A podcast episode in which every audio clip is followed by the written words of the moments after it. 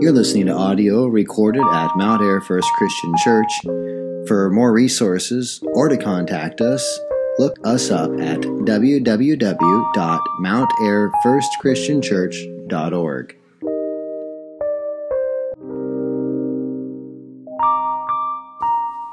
This is Colossians chapter 3, verses 12 through 15.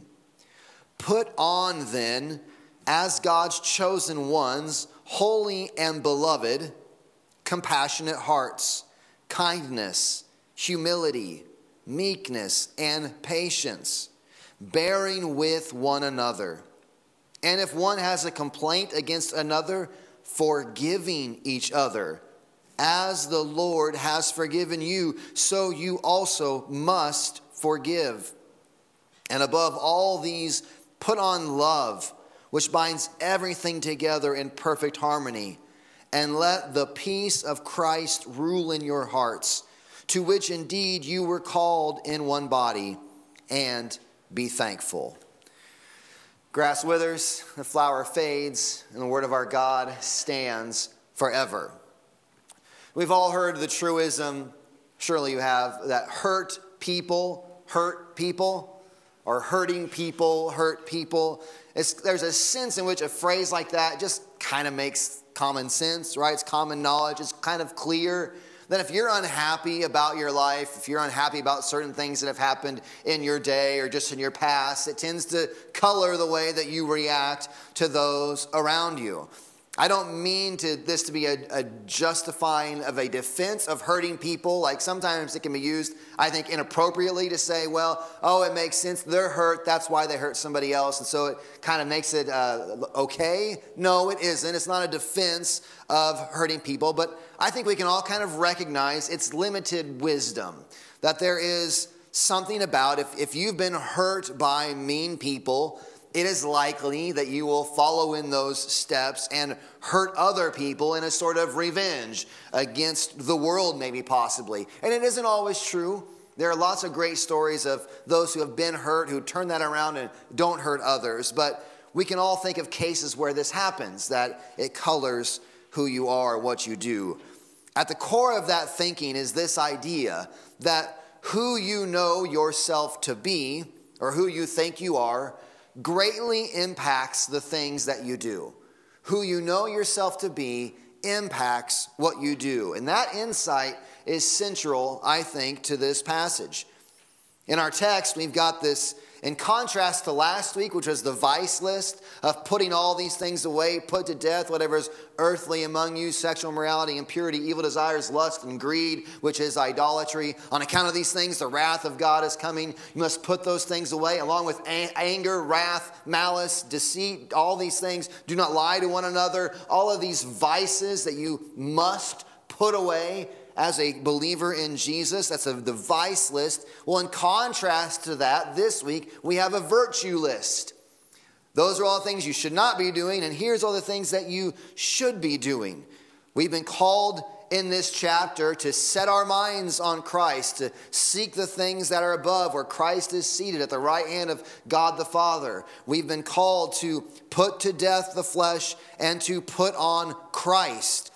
We have this list tells us then specifically what that looks like to put on Christ. We are, as God's people, the church, to be people with compassionate hearts, full of kindness, humility, meekness, and patience. We are to bear with one another. We're to be forgiving one another. These are all well known qualities, right, of Christian character, or they should be, maybe not often recognizable in those who claim the name of Christ, but they are known qualities that a Christian, most of the time, even in popular culture, if someone behaves in a way that doesn't include one of these qualities and claims to be a Christian, even the popular media would be able to say that is not a Christian way for them to be behaving. What we may not notice, though, is the, the, how revolutionary of a lifestyle these characteristics would have been in the ancient world in a different culture than ours. We don't realize this, but The success of Christianity has so colored the, the Western world that these qualities take on a general moral rightness. That there's a sense in which this list of qualities is kind of well understood to be just that's how what a good person is like. They are humble. They are not self serving. They look for the benefit of the other. They are kind. They are gracious. They have compassion. And that, that is seen in our Western culture as just the qualities of a good individual. But that is, we don't see it. That is a lot of times the result of, or in large part, a result of the effect of Christianity, Christendom, in the Western world as it spread through Europe and then jumped the ocean. And we built America, and there's all this concept of a Christian sense of morality. This would not have always been viewed as virtue. Humility would not necessarily have been known as something good, but a sign of weakness. To be humble, to be meek, to put others before you is a sign of weakness, as opposed to an honor culture or whatever that would say that no, we must be first. We, we put ourselves forward. To have your heart ache with compassion for others was a sign of weakness and vulnerability. It's far wiser and far more profitable for an individual to look after themselves their rights, their interests only. But Christianity comes on the scene in this radical view of following Jesus and laying down your own interests and rights, even for the benefits of your neighbor. So, this is revolutionary thinking. As followers of Jesus, with our eyes set upon Him, we are to have compassionate hearts. And the, the Greek there, that word, it's has more to do with like your bowels, your guts when it's saying compassion, we say hearts because it makes more sense. We think of our hearts in the English language of our center of our, our feeling. But in the ancient world, it was more like this, this like a deep sense of compassion. We are to have compassionate to, compassion down to the deepest part of us. We are to care deeply at a gut level for each other. That's why Paul says in Romans chapter 12, verse 15, that we are to rejoice with those who rejoice and weep with those who weep. Is the idea there is not to somehow work up corresponding emotions like, okay, this person's sad, so I, I need to work on uh, trying to find sadness. Or this person's happy, so I need to work on finding happiness. The, the idea is that you, we love each other so deeply and authentically that when you weep, I am sad with you. And that when you are happy, I actually am happy with you. It's not something I cook up or manufacture, but it is there. Compassionate hearts. Compassion is automatically engaged with the joys and trials of the lives of those around us.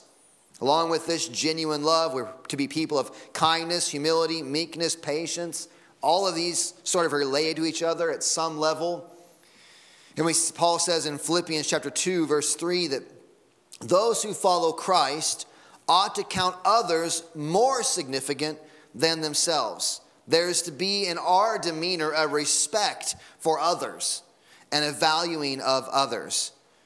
This is how we're to go on. And as Paul says in verse 13, we are to forgive each other as the Lord has forgiven us. We are to bear with one another and forgive one another. And just in case we don't know what that all really means, he puts one sort of belt around all of them and he says these things are all bound together by love. Love for others is the super glue that holds all of these qualities together. We are to let the peace of Christ rule in our hearts.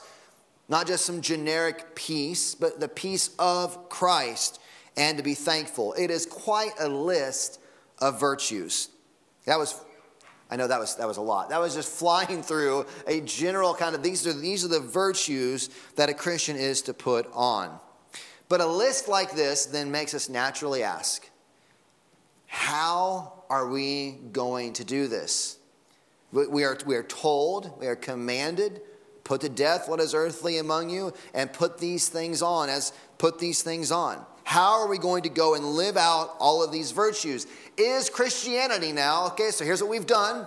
We've said don't do the vices, and do the virtues. And so I hope you all brought your backpacks in this morning because what you're going to do is going to start loading yourself up with all of these things that you must now go out and do.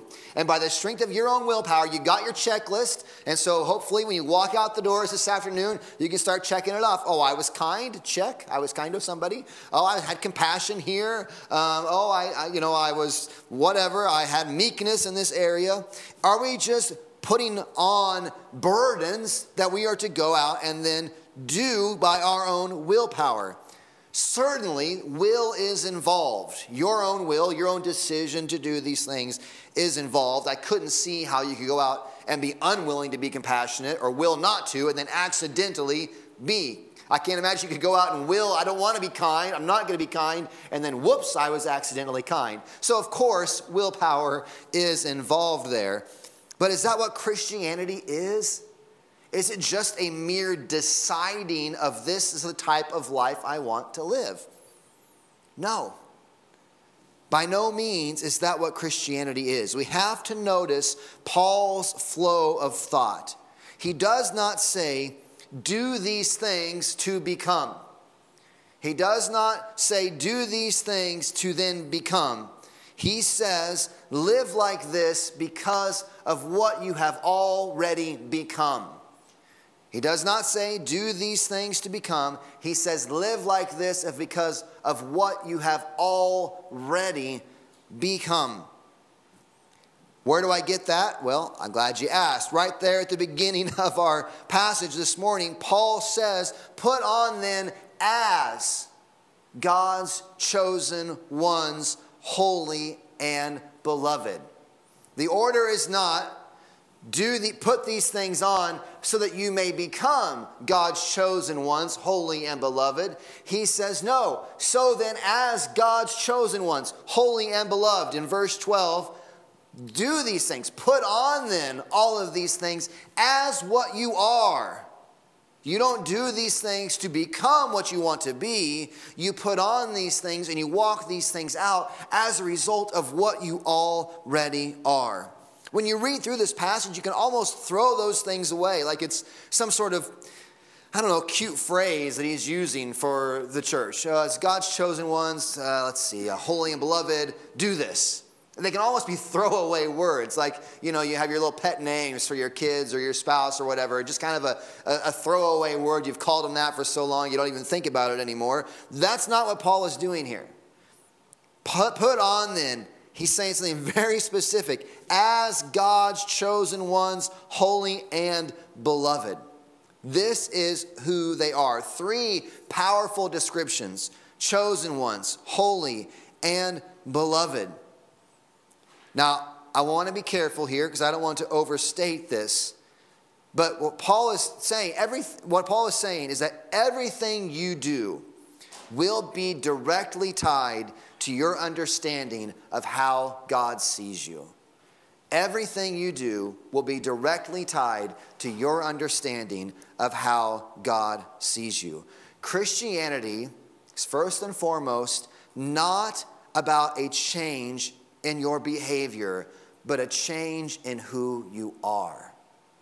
Christianity is not first and foremost about a change in your behavior, but first and foremost a change in who you are.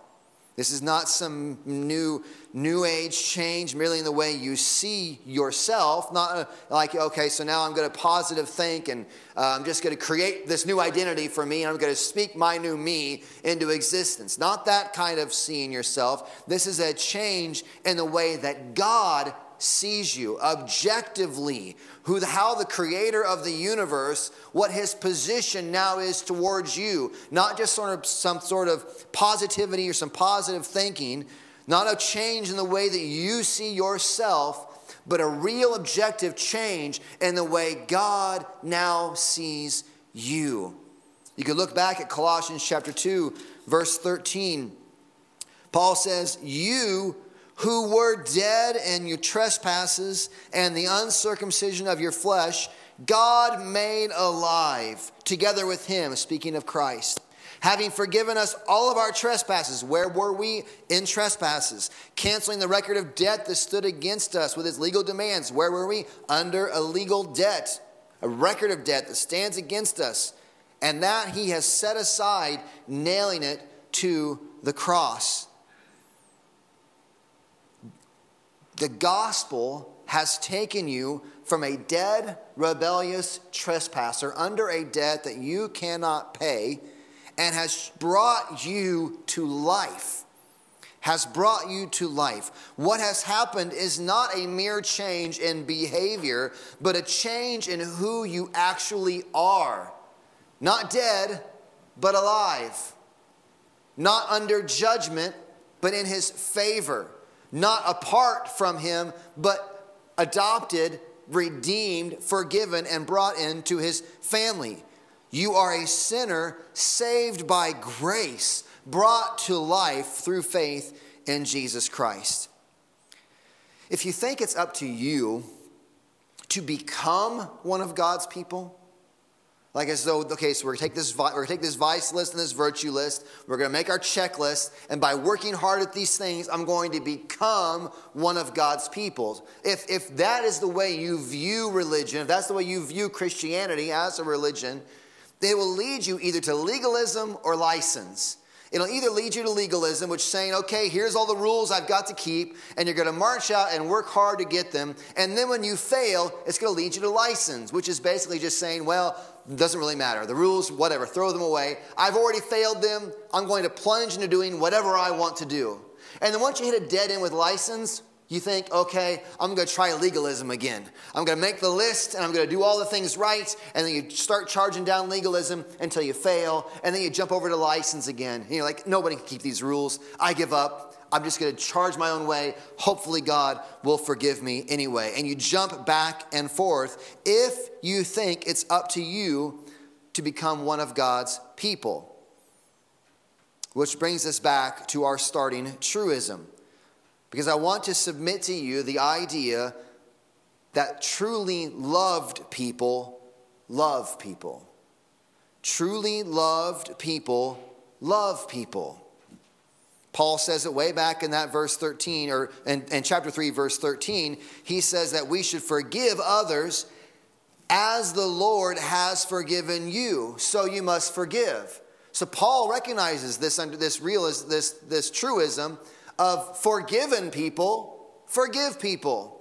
When you really understand your forgiveness, like the parable Jesus tells of the man who was forgiven this, this debt, uh, this, this huge debt by the ruler, and he has it all wiped away. He's forgiven, and then he goes, and somebody that owes him a nickel, he strangles him and throws him in jail and punishes him because he won't pay him back his nickel. And how the guy doesn't get that out of all the forgiveness that had been shown him, he should have turned and forgiven. He doesn't, he doesn't get it. But those who truly have been forgiven, who understand their forgiveness, go and forgive. And likewise, those who really see the great love with which they have been loved, they then go and love. Forgiven people, forgive people. Loved people, love people. But notice the kind of love with which God has loved us. You look at these three words, put on then as God's chosen ones, holy and beloved. God's chosen ones. What an interesting word there. What an interesting phrase. And it's fascinating for a couple of reasons. The first one is the reference to choice God's chosen ones. This isn't a description of the believer's choice of God, but of God's choice of them. It's incredible to think about. We get all caught up in, in free will and, and your choice, and it's up to us. But the way that the biblical doctrine speaks of this is, is of God's choice of his people. The doctrine, we call this the doctrine of election.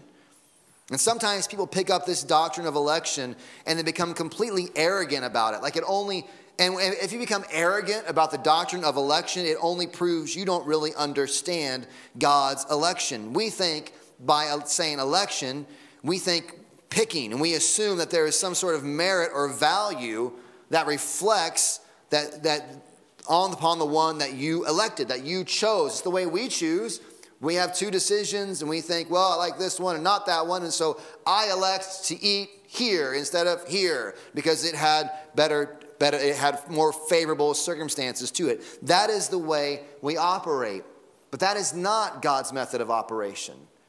God's election is not based upon uh, favorable situations or circumstances within the individual. God's favor is an unmerited favor. That's why it's called grace.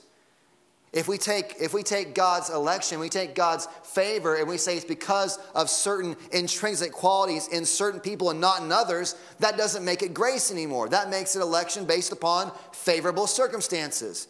We are a, a, religion of grace. God's choice is by his unmerited favor. God's favor is unmerited. It's why the doctrine is called unconditional election. God is not up in heaven and saying, when people meet these certain standards, then I will choose them. God, in his sovereign love, chose. There were no conditions that the individual has met for God's election. It is simply his sovereign choice apart from any merit on the part of the individual. Ephesians 2 8 and 9 says it this way For by grace you have been saved through faith, and this is not your own doing, it is the gift of God, not a result of works, so that no one may boast. Galatians 2 16 says it like this Yet we know that a person is not justified by works of the law, but through faith in Jesus Christ. So we also have believed in Christ Jesus in order to be justified by faith in Christ and not by works of the law, because by works of the law, somehow meriting favor, by works of the law, no one will be justified. Titus chapter 3 verse 5 says, "He saved us not because of works done by us in righteousness, but according to his own mercy. It's fascinating because God is choosing, God is pouring his grace out as he desires. Secondly, it's fascinating because this designation is given to God's people throughout all of redemptive history. This phrase of chosen ones goes clear back to, to Israel, the Israelites wandering through the wilderness, being referred to as God's chosen ones, that He has rescued out of Egypt. All throughout history, God's people are a chosen people. God has expressed in Deuteronomy and talking about that it was not. Uh, their numbers. It was not that they were a more favorable nation. Is there, is there a more grumbling nation than Israel as they wander through the wilderness, as though God didn't know this is what they would be like? Yet God chose them as his people. And we have this going on and on throughout. I have Jacob have I loved, Esau have I, I have hated. Why?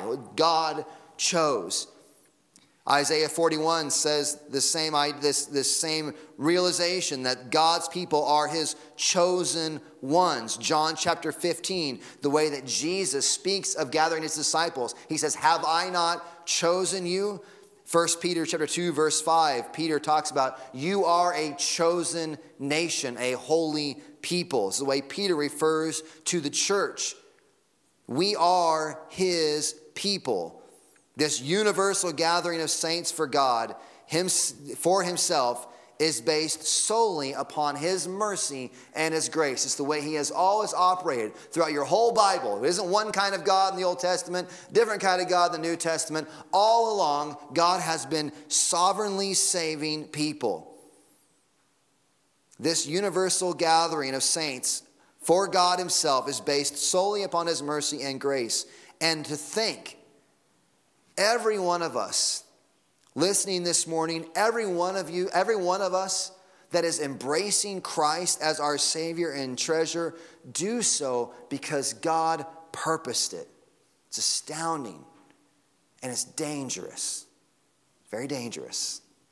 It's very dangerous. But dangerous for a reason maybe different than what you think. It's dangerous because when you realize that God is the one who moved in your life to save you, you no longer have any bargaining chips with God. If you buy in with a 50, 50% share, you say, you know what, God, I'll take, I'll invest my good deeds to get your love for me. When you buy in with your sort of, sort of capital, then you have something to bargain with. You say, God, I really, you know, I, I bought in for this amount of shares, but I don't want to, you know, I don't want to owe everything to you. But if you're saved by grace, if there's nothing in you that merited God's favor upon your life, simply He decided to put His love upon you, you no longer have anything. It leaves us wholly indebted to Him because He is the one who has done the saving. We didn't trade into this thing, God rescued us. In by his sovereign grace and power, and it leaves us wholly indebted to him. We are, the verse goes on, God's chosen one, holy, meaning set apart, for him and for him alone. This is what God has done. He's made us holy through the work of Christ. We have not made ourselves holy, but Christ has made us holy in his sight. We are beloved. Beloved. Some translations would say dearly loved.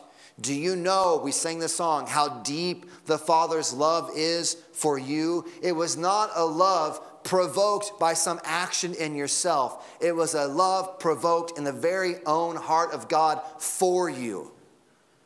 You know this with, with children. My kids, you know, there isn't like I, I've got some sort of checklist out that every day they do these certain things, then I'll, then, okay, today I love you. Tomorrow might be different. Today I love you. They came out of the womb needing nothing but help from us, right? Dependency. And what did we overflow with for them? Love. Love. Did they merit it? Goodness, no, they were trouble. but yet, they receive it. God, God's love comes to us not out of merit, but out of the abundance of His love out of the abundance of his grace and mercy that he would look on sinners and send his son to save them despite the fact they actually deserve the opposite he rescues them. Why? Because of his love. Not your merit not my merit. Not because i've impressed him. Far the opposite but because he abounds in love and has rescued his people. What is this love? 1 John 4:10 says, "In this is love, not that we have loved God, but that he loved us and sent his son to be the propitiation for our sins." We think that if I operate in these loves, or if I love God, I'll provoke him to love me. It's exactly the opposite way around. It is in seeing God's love for you that then provokes in us, if you can have eyes to see this incredible love, apart from your merit, apart from your deserving, based solely upon his grace and mercy, he sent his son to live the righteous life you should have lived but didn't, die the death that you deserve upon a cross, so that through faith in his work you can be forgiven of your sins, made righteous in his sight, all upon his, motivated out of his own love. If you can see that, in this is love, not that we've loved God, that he loved us. And in seeing yourself that way, knowing the truth, the objective truth of the gospel and what God has done, then as God's chosen ones, holy and dearly loved, put on compassionate hearts as one who is loved deeply and greatly and astonishingly loved. Go in love. In 2008, this is a weird cut, but in 2008, Lenny Kravitz released an album called It's Time for a Love Revolution. I have no idea why that came into my head. Thinking about Lenny Kravitz, Love Revolution, but it's a great album, underrated Lenny Kravitz. But anyway, uh, this idea it's time for a love revolution. And you'll talk you'll hear it's popular popular today to have a kindness revolution. And it's all about you know going out and, and doing acts of love or doing acts of kindness. They all focus on what we should be doing. But the revolution must be grounded on something bigger than just what you do. I agree it's time for a love revolution time for kindness revolution whatever but those revolutions all must be based on something bigger than just us by the strength of our own will going and doing them. They first must be based upon the reality of what has been done for us by God through Christ. The true love revolution is when sinners are confronted with their unloveliness and God's love for them through Christ despite themselves. When you are able to humble yourself enough to see that it isn't your great choice of God, but His gracious choice for you, that is an illumination that changes everything. When you truly know this love, when you truly see and grasp this love, then as God's chosen ones, holy and beloved, we can walk into this world liberated to love, even as we have radically been loved. Let's pray. Father, help us have eyes to see this. What a humbling